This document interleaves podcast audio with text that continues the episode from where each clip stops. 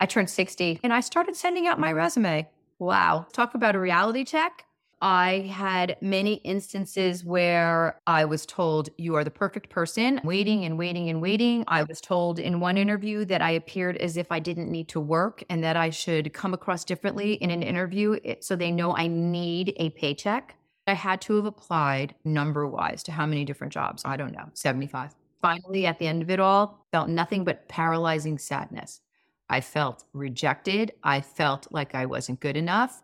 I felt like I was being judged by people who were so much younger than me that have zero reference with regards to life experience and all of my professional experience. Mm. I felt I wasn't relevant anymore. Like it was that whole feeling of you're this age now to be told, thank you so much for applying, but we've decided to go in a different direction. We're like nightmarish. I couldn't get those words out of my head. Hey, you, are you feeling stuck, desperate for a career change, or thinking of starting a business, but you're just not sure how to make your first move?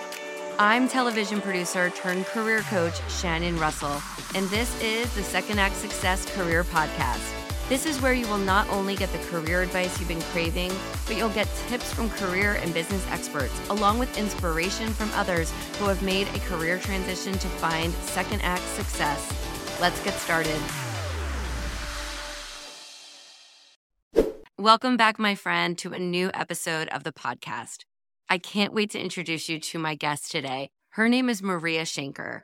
Maria is not only an incredible success story, she is one of my coaching clients. As we were speaking one day, I realized that I really needed her to come on the show and share her experience in starting a second act. Maria has been a flight attendant, a pharmaceutical sales rep, she has run a medical practice. She is a mom. She is a cancer survivor. And Maria is a certified health and wellness coach. At the age of 60, she decided to change everything and open her own business. She is here to share her experience later in life trying to get back into the workforce after a divorce, only to find barriers at every stop. Let me tell you, she has overcome those obstacles and she is here today to tell us her story. Let me introduce you to Maria Schenker of Empowering You. Maria, welcome to the podcast. I'm so excited to have you here and go through your incredible life and career journey. Thank you. I'm excited too. I can't wait to share. Well, let's start back where your career began. What did you think you were going to be when you grew up, and where did you start your educational and career path? My parents had divorced when I was 16. So when I was 18, I went to school for cosmetology because that was something my family had in lineage. It was something everyone always did. My uncles had barbershops in Vailsburg, Newark. So I thought, okay, that seems natural. And I enjoyed doing it. It's creative. But that became something that I used to actually go to school as money. It became my side hustle, my job while I was in school. And I went to school for initially psychology, which I think everyone does because I came from a broken place and I needed to fix everyone else but myself. So I went to school for psychology. And then let me think. I mean, as time went on, I stopped school for a while. I had sort of a start stop relationship with college. But in between doing that, I did some pretty incredible career stuff. I was a pharmaceutical sales rep, which was a lot of fun. I was dared to apply to American Airlines to become a flight attendant because back then, this is so 1990, American was taking about 42,000 applications a year and hiring 2,000 flight attendants. So someone said, Oh, it's so hard, you'll never be able to do it. And I went, Well, okay, now I have to try this. So, of course, paper application, it was a book. You know, they do a five year background check. We don't have the days of internet and computers like we do now. Mm-hmm. So, inevitably, I heard from them and they sent me a first class ticket down to Dallas for the interview. In the process before going, though, of course, I re- went to the library because, again, we were, you know, back in the book days and pulled out the history of American Airlines and studied them and understood everything about them and went to the interview in a Navy suit because their uniforms are Navy. Mm-hmm. And knew that I would be interviewed in groups. So there were 100 people there, and they broke us into groups of 10. And we sat sort of semicircle with the interviewer in the center. And I knew some of the questions they'd be asking, like, name one word to describe yourself. So I my word was I'm very intuitive and I feel that way just as a human. So I said I'm intuitive. I tend to feel and or sense when someone needs something or if something's wrong and that sort of thing because there were all sorts of words coming out and I was like, "Oh my gosh, these people are crazy." Oh, or why do you want to be a flight attendant? Well, of course, you get the I'm a people person and I didn't use any of these answers. I was completely opposite of everyone because I just was so prepared. Right. Anyway, the end of the interview, myself and one other girl was asked to stay they weighed us and did our heights because back then you had to be within a certain parameter of height and weight. And we were hired. And about a month later, I left for Dallas for eight weeks for what I called Barbie Boot Camp, which really was Barbie Boot Camp. It was training, all the first aid and all the different pieces of equipment and how to evacuate and all the emergency stuff. But in between the emergency stuff, of course, is the fluff because we really don't, thank goodness, have to use the emergency stuff, right? Right. So it was, you know, lips and tips. Your nails had to match your lipstick. You couldn't gain weight while you were in training. They would continue with the weight checks. If you did, they'd say you need to lose X amount of weight. So I did that for three years. I ended up being based here in New York. So I flew out of Newark, LaGuardia, and Kennedy. And I got very burnt out on the commute because I was flying out of Kennedy. So I was driving from Toms River to Kennedy Airport for Orlando turns, which was going to Disney with a DC 10 full of screaming kids, which at the time that was not in the realm of my thought process and coming home and going back and doing it again. Oh, all on a dare, Maria. I was meant to have the experience, even though it was definitely not going to be my career for life. It was definitely something that I needed to do. And I had a lot of fun doing it. I met a lot of movie stars and, you know, I went to some really great places. And while it lasted, it was definitely fun, but it had an expiration date for me. And that was it. After three years, I went, okay, this is finished. I enjoyed it, but now I need to go back to pharmaceutical sales, which is I went back to doing, I did wholesale generic contracting for the Defense Department in formulation. So we would get bids and I would reach out to the manufacturers and have the bid fulfilled and sell millions of dollars worth of medications and stuff. That was a lot of fun. All in your 20s. This is all in my 20s. Yes. I want to say that when 30 turned around, oh my gosh, I met my husband. And your career took a different path. I basically stopped my career completely and had babies. I had my first child at 32 and my second child at 35. And in between having my children, I had cancer, diagnosed six weeks after the birth of my first child with adenocarcinoma of the cervix, and had a wonderful oncologist who said, You're very lucky. It's in situ. We can do surgery and cut out a chunk of your cervix, stitch you back up, and watch it, which I did for almost two years after. I was going almost once a month for biopsies. It was pretty horrible. With the newborn? Well, I literally said, You cannot let me die. I have a baby. A baby was six weeks old when I was diagnosed. So, yeah. I had it through the pregnancy and just, you know, different things. When I look back now, I lost part of my plug during the pregnancy early, and she was born a month early. So that explains a lot too. This guy was great though, but he said to me, No, I got you. I'm going to take care of this. And literally, the last biopsy, I got a phone call from him and he said, You're clean it's gone. You can go get pregnant. And five weeks later, I got pregnant with my son, my second child. It was amazing. What an experience. But had a great pregnancy with Zachary, and my postpartum checkup was fine. But my six month postpartum checkup, the cancer was back.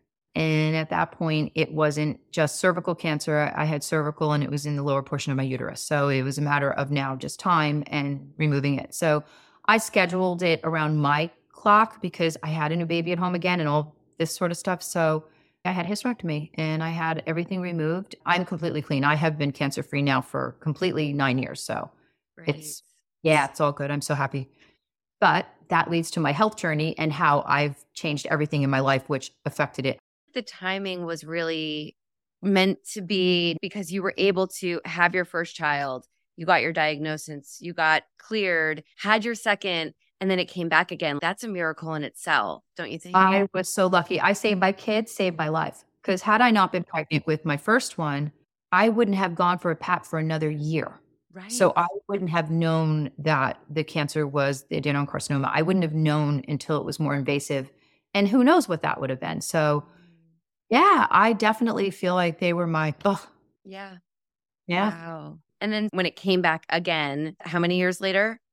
In December of 13, it came back again. And it was due to stress. I had a lot of stuff going on in my life at the time. And I was in the midst of the marriage falling apart, is what that was sort of the catalyst and started around 10 and then it sort of lingered for five more years but in 13 i just physically was i guess very stressed out i was for that period of time running the practice my ex-husband's a physician and i i say to everyone that i wore every hat in the office that there was from janitor to manager to accountant to everything i did everything literally in the office and yeah it was definitely stressful time and then i was going through the stress with him and i guess my body my doctor said to me your immune system is definitely responding what's going on yeah and there it was. That's what was going on.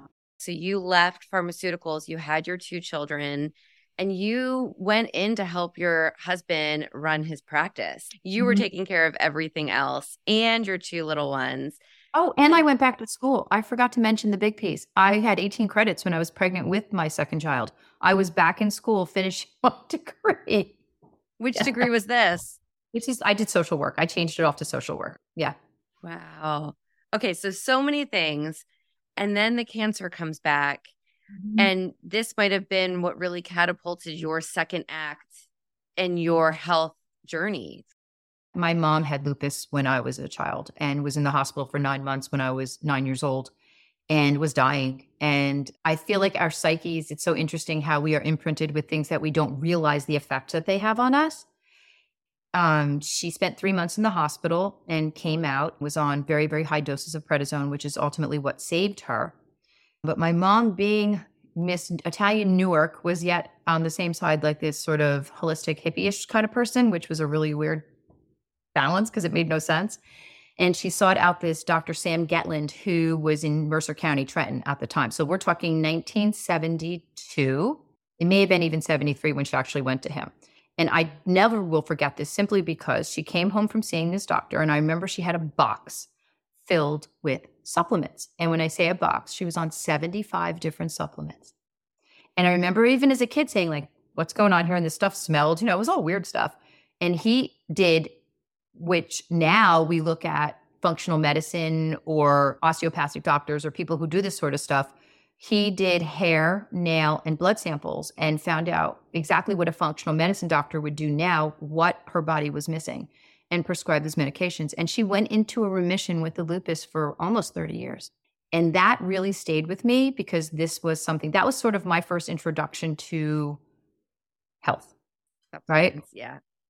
She passed away in 2007. She had mitral valve replacement surgery. And because of all the prednisone she had been on for so many years, her body went into organ failure. And it took 30 days. It was a very slow, horrible thing to experience. But ultimately, she would never have had quality of life. And she was only 62. So she was young and it was horrible. I'm sorry. During that time, though, thank you. I was also inflammation. We talk about body and inflammation and stress again. I was diagnosed with celiac had no idea what was going on. I was going through a month of living at University of Pennsylvania Hospital, eating whatever was in their cafeteria and doubling over in pain and not feeling well myself. So that started me on my journey of, so it's kind of like the pre story, my journey of baking and cooking gluten free. Because now I was at a point where I had young kids at home. At that time, they were eight and 10. And I'm like, oh crap, now what do I do? Right. Hey, so I go out and I start educating myself on flours, different flours to bake with, and different things that I could eat, and taking things out of my diet. And I started introducing that stuff into the house. And that's where I started baking. So, that long ago, I started baking gluten free. That's when it all started. And it was nothing more than just for myself and my family. End of story. Fast forward to 2013, I'm diagnosed again with, you know, having vaginal cancer cells which was really scary because now that's more invasive and you can't just go cutting things out, right? So, being me, I do research again and I find a doctor that was working at a Baylor who was doing a protocol. And she was prescribing these mushrooms. It's called AHCC, active hexose correlated compound. They're an immune boosting supplement. And she was using them in a protocol for women with cervical cancer who had cervical cancer because of HPV, which I was one of those people. I had no symptoms and I had no idea that I even had it until I had cancer. Anyway, very nice doctor because she called us back and gave me the protocol. And in January 8th of 2014, I started taking the AHCC. My doctor kept saying, You're going to go back to the oncologist. And I'm like, No, I'm not. I refuse. Nine months later, my PAPs were normal and they have been ever since. And I still take it every single day, along with probably about 20 or so other supplements that I take every single day. Oh, I'm so glad that you are well and that you had doctors looking out for you. I want to know how did this affect you wanting to learn more about your health and to use this knowledge to help others? Aside from my eating and everything that I do, and well, going back to school in 2011 to become a health coach, and then from there, I went for gut health. I went for hormone health. I became certified in plant based nutrition at Cornell University. I became certified in diseases of affluence, heart disease, and food. And then, of course, just recently, I just finished the chef program from Harvard Medical School because I want to teach healthy eating we know just from working together too. I've been coaching you along to get your business up and running even more. I always talk about threads through people's careers and their journeys, and the fact that you kind of got pushed into this medical profession through your ex husband. And then when you had your own health issues, you discovered your love of healthy eating and really diving into the medical side of food and taking care of yourself and nutrition. It's kind of amazing how it's all come together. But before you began your health coaching business, after your ex husband and you split, you sold your medical practice and you wanted to get back into the workforce. Tell us how that experience was. Even prior to my reaching out to you, which I feel is so significant, I turned 60 like a week ago. And what I found, we sold the practice in May of 2022. I took off that summer and did some traveling, went to London and went to Spain. I went to Marbella, Spain. And then in September, I decided in 22 to start applying for positions. So I updated my resume and I started sending out my resume. Wow. That was talk about a reality check. I had many instances where I was told, You are the perfect person. I did four or five Zoom interviews and I'm waiting and waiting and waiting, ultimately to have to reach out to them again over a span of months to find out, I'm sorry, we decided to hire from within. I was told in one interview that I appeared as if I didn't need to work and that I should come across differently in an interview so they know I need a paycheck. And I'm like, wow. I want to say that I had to have applied. I mean, I'm just thinking like number wise to how many different jobs. Oh gosh, I don't know, 75. Mm. Yeah. So let's talk about what that felt like because I finally, at the end of it all, felt nothing but paralyzing sadness. I felt rejected. I felt like I wasn't good enough. I felt like I was being judged by people who were so much younger than me that didn't have zero reference with regards to life experience and all of my professional experience. Mm-hmm.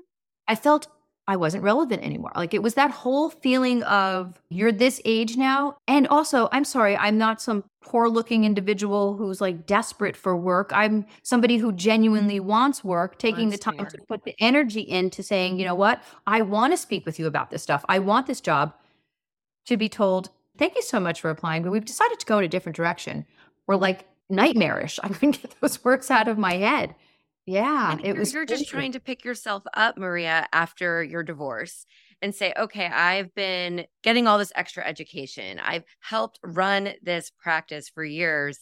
Now my kids are older. I am ready to get back out there and work yes. just to be told these ridiculous excuses ridiculous excuses, especially I was applying as practice administrator. This is something I ran a business for 25 years and right. I was told, I'm sorry, you don't have the right experience. And I knew so many times I'm thinking, oh my gosh, they're looking at me and going, well, she's 59. How long is she going to work for? I'm a very young 60 and I'm a very healthy, active 60. I'm way better than some of the 30 year olds I've seen out there. So sorry, don't judge me based on my age judge me based on me and what I'm bringing to you that's valuable, not because you're looking at my numbers. And I will say this almost all of my interviewers were way younger than me. Mm-hmm. Oh, I'm sure. Yeah. And they're just here to check the boxes, but they're not looking at the whole person. And that's what always happens. And it's so incredibly frustrating. And I've seen this with numerous clients, and I, I, saw it myself when I would be applying for work that when you have so much experience, that is a detriment sometimes. They look mm-hmm. at you like you're going to be too opinionated. You're going to want it your way because you have all this experience. And yet I, they'd rather take someone who has less experience just because it's easier. And the funny thing is, I can't even tell you on how many of these jobs I've seen on Indeed over and over for the same position because there's no one that's going to stay simply because they're not hiring the right person. Because whoever, again, is doing the hiring, listen, I know from doing it, I've hired and I fired. I did it for yes. over two decades. I mean, hello, it's unfortunate, but at the same time, it's a blessing because it has brought me to where I am now. It brought me to you who have been so helpful and just you know, helping me sort of guide my way into doing this. And I feel like this is truthfully, this is what I'm meant to do. I just relinquished all control and said, okay, like lead me in the direction. And that's where I feel like I am now.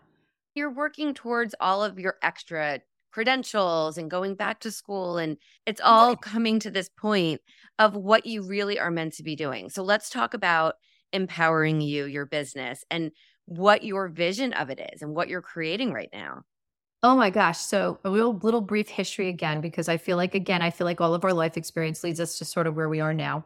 In mm. 2018, I did my DNA and I found out that the dad that raised me was not my biological father. now, with that being said, I was shocked and in tears and yet relieved because it made sense.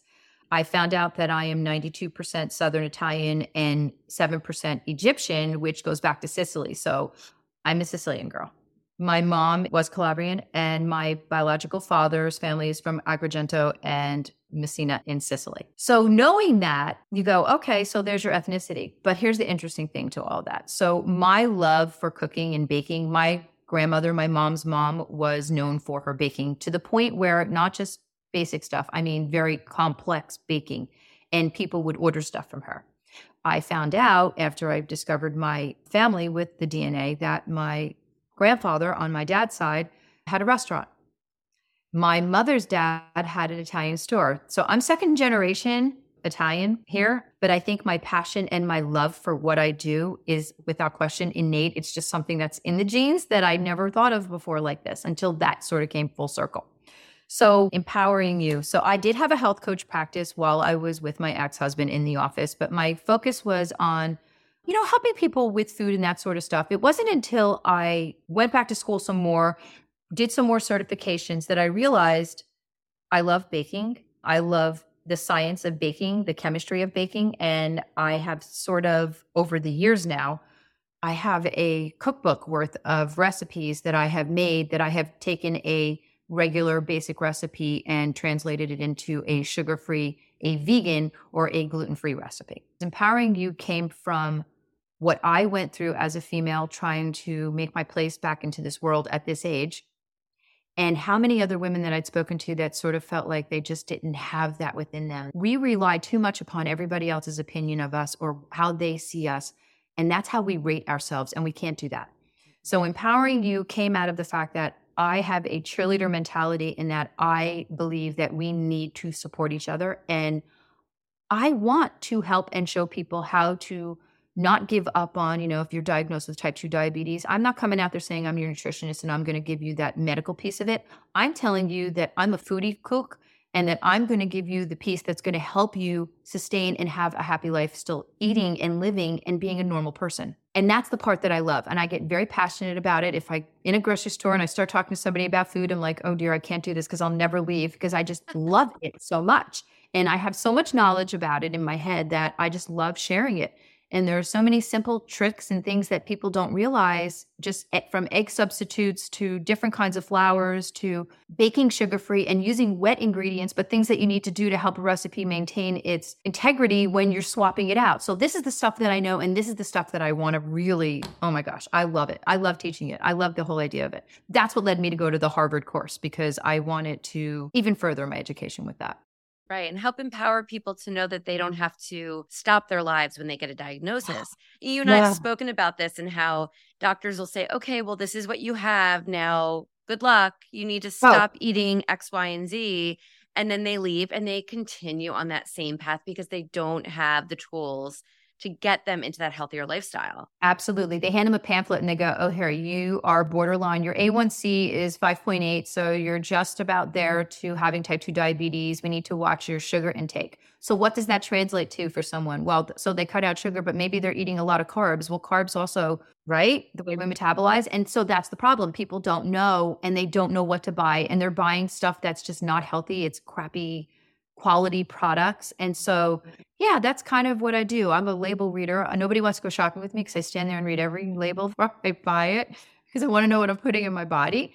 And I feel like it's really important. And my whole thing with food, particularly, is it needs to be fun. And, you know, health starts in our kitchen. I don't care what anyone says. Most of the lifestyle diseases that we see right now in this world are due to how we live, what we eat, our inactivity, what habits we have. And I feel mm-hmm. like as simple as just your own kitchen, because kitchens are in my Italian world, this is family, this is love, this is what you do. You come into the kitchen and you eat and you cook and you have a great time. Mm-hmm. So if you can do that and do it in a healthier way that's benefiting you, then oh my gosh, that's the best thing I could teach somebody yeah. without question. How do you think that you changing your own personal health and the way that you eat has sustained your health since your third cancer diagnosis. Oh, and getting into turning 60. I mean, happy birthday again, because that's thank you. So tremendous.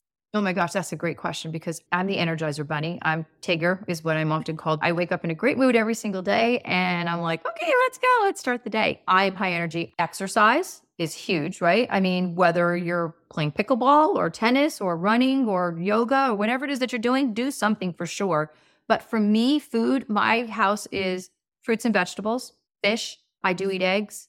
I go once a year into the city and I have a steak at this beautiful steakhouse because that's my treat to myself. And as far as snacking, I have yogurt bars in the freezer if I desire I want something ice cream or you know, I bake. There's always something in the house for me to snack on because that's the other thing that I do. I'm not a big sweets person, so I don't eat sugar per se. But, you know, listen, in Sicily, they were handing me mm-hmm. a croissant filled with pistachio cream. Yes, I did. That was like, oh my goodness, like you have to do this. This is what life's about. It's not depriving yourself completely, it's about living that 90% of the time in the positive and saying, you know what, I'm human and I'm allowed to have these other things, right? You just can't take it all away because if you take it all away, what are you enjoying? You can't enjoy it. Maria, I want to encourage, and I'll link to it in the show notes too, for listeners to follow you on Instagram because, or Facebook because yes. you post the most delicious looking desserts that you bake. Thank and it's you. amazing to think that they're sugar free, vegan. It's incredible. You know, I don't tell people sometimes when they eat my baked goods until after they've tasted it. And then I'm like, oh, by the way, did you know that's gluten free? Did you know that's vegan? Did you know that's sugar free? And they're like, get out. You just seem like you're in such a great place and that those interviews, those rejections, they all mm. led you here. Think about it. If you were in an office job now, being told how to coach people in health or running an office, how would that life compare to where you are now, running your own business and helping people with their nutrition? I wouldn't be happy. And, you know, in retrospect, yeah, at the time I was feeling because of the rejection because of everyone sort of saying, you need to get a job, you need to get a job. I was feeling like, okay, I have to do this. It was when I said, I'm not doing this anymore. I completely am giving mm-hmm. into sort of the world and saying, okay, lead me in the direction that I need to be in because I need to do something that's going to fulfill me. And what I love nothing more than helping people. So there is nothing more gratifying for me or that just warms my heart more than knowing, even if it's a client, that I've done something that helps them that I can see the positive in it, or they're saying to me, Thank you so much. I feel so much better, or look what's happening because of what we've discussed. Mm-hmm. There is nothing better. Nothing. There is no other reason to do this except that it, that's just joy. It's just pure joy. And I genuinely love baking. I get in the kitchen and put my apron on and put my headset in, and I could be on another planet and never speak to anyone. And I'm like, okay, bye bye. I'm baking. And when my creation comes out, I'm like, oh my God, look what I made. I love it. It's just so exciting it's very gratifying. And I could never imagine working for someone now. Oh my gosh, no, having them tell me how I have to think or respond would be a bigger problem. So, no, you belong in the kitchen, not in an office. That is very, very clear. You're starting to speak yes. for groups and organizations and speak to women and men about how they can live an empowering life and work on their nutrition and their health. Absolutely. I feel like, listen, my story, I mean, and mm-hmm. there's so much more to it my life story, my DNA story, all of these things are cumulative to where I am now. But all of these life experiences, everybody at some point has experienced something similar. So if there is just one little tidbit of whatever it is that I've done that can help someone, oh my gosh, there's nothing greater. And I love sharing my story. Clearly, I'm not shy. yeah. Um, I'm doing a talk next week. It's on full baking. We're coming into the holidays with Thanksgiving. And so I'm going to bring baked goods for them to have. I'm going to share recipes and I'm going to share tips on baking healthy. And in the midst of that, though, I want them to know who I am, what I do. And, you know, just at this age, don't let anyone tell you you can't do anything. I mean, I think I mentioned to you the things that I've learned over this last year are so powerful that they've become sort of my own mantras. And when I practice gratitude every single night before I go to sleep, it's one of the things that I think, you know, had I not gone through that last year of sitting here miserable, crying through the winter, feeling sort of like, you know, there were days when I didn't want to get off the couch. I just wanted to watch Friends, like reruns that I've seen 150 times over and over again because I just felt so icky, like just terrible. So, Donna, you, I mean, you guys were sort of my light that brought me. Yeah. It's been such a wonderful experience mm-hmm. to work with you too, because you have such a light and you really have so much to share. You are that beacon that's saying that you don't have to stop life as you get older.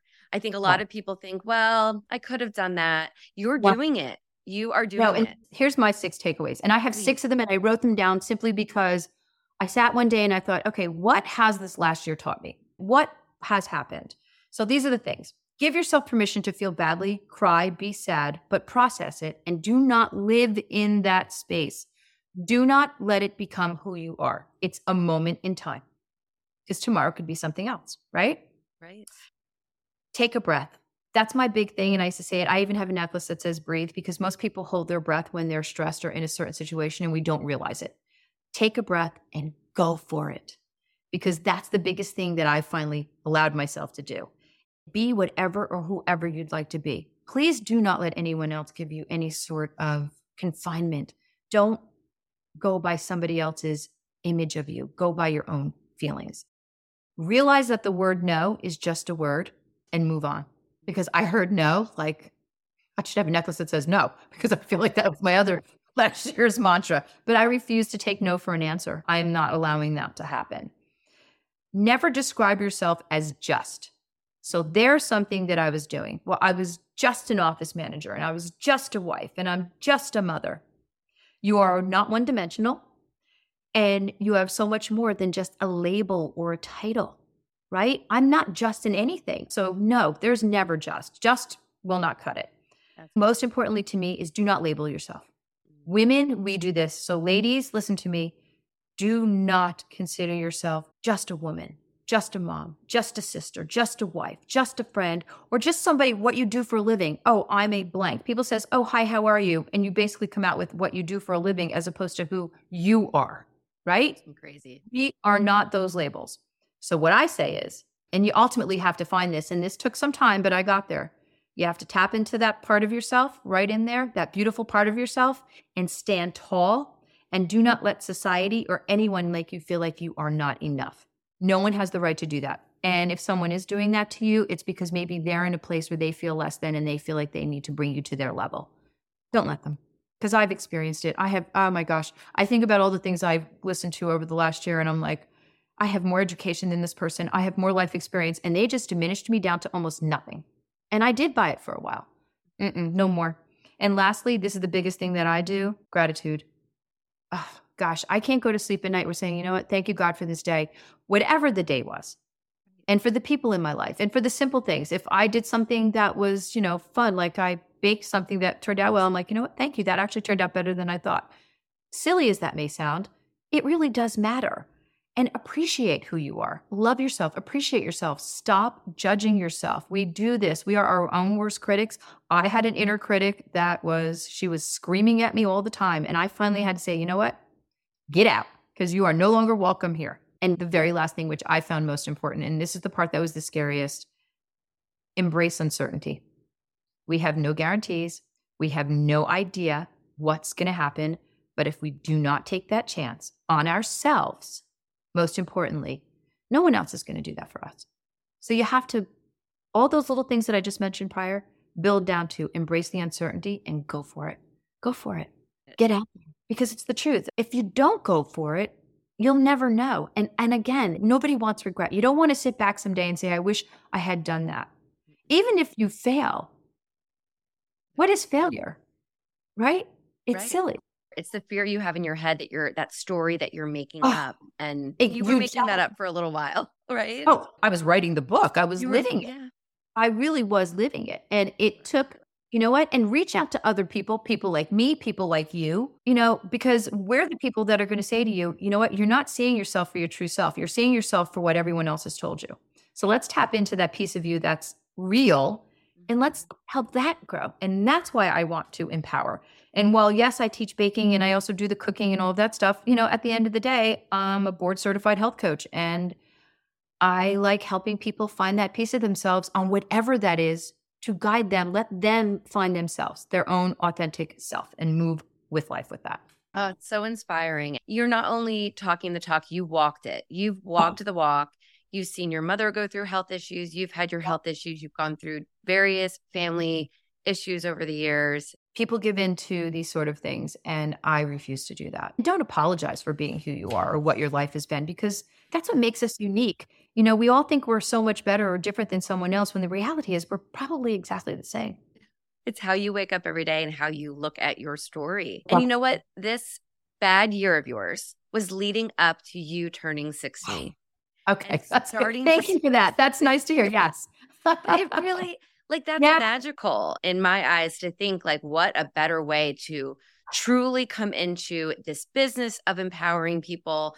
You're getting out there to speak. You are just growing in so many different ways. And it really mm-hmm. is proof that age is just a number and you oh, need oh, to take totally. life by the reins. Oh my gosh, please do not allow a number to be the identifying factor. I've been on this planet for 60 years and I'd like to be on this planet for another 60 more because I have so much more that I want to do. But do not box yourself in and think that, you know, just because you hit a certain age. I mean, listen, there's just so much more to do. It's not over, not by a long shot. Mm-mm.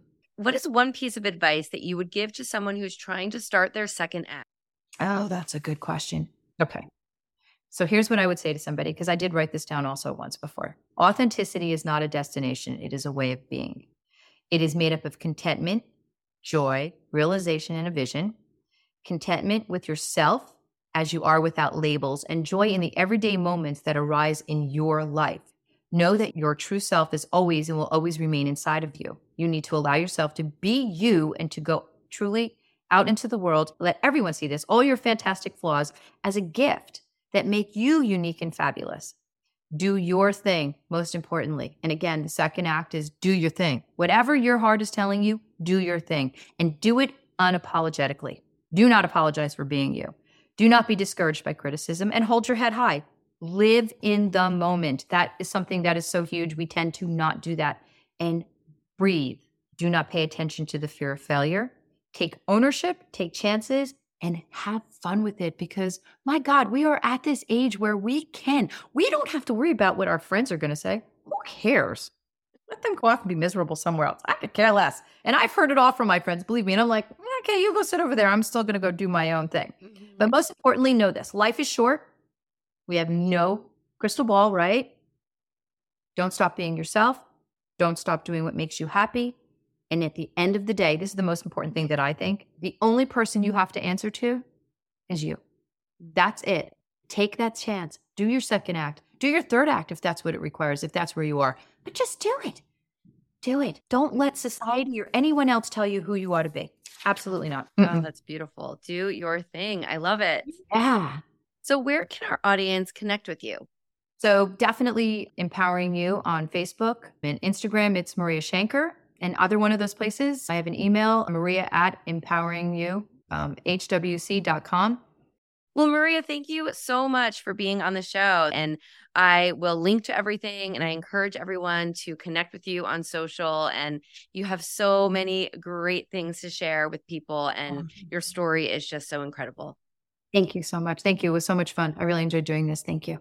Thank you for joining us. I hope you found some gems of inspiration and some takeaways to help you on your path to second act success. To view show notes from this episode, visit secondactsuccess.co. Before you go, don't forget to subscribe to the podcast so you don't miss a single episode. Reviews only take a few moments and they really do mean so much. Thank you again for listening. I'm Shannon Russell, and this is Second Act Success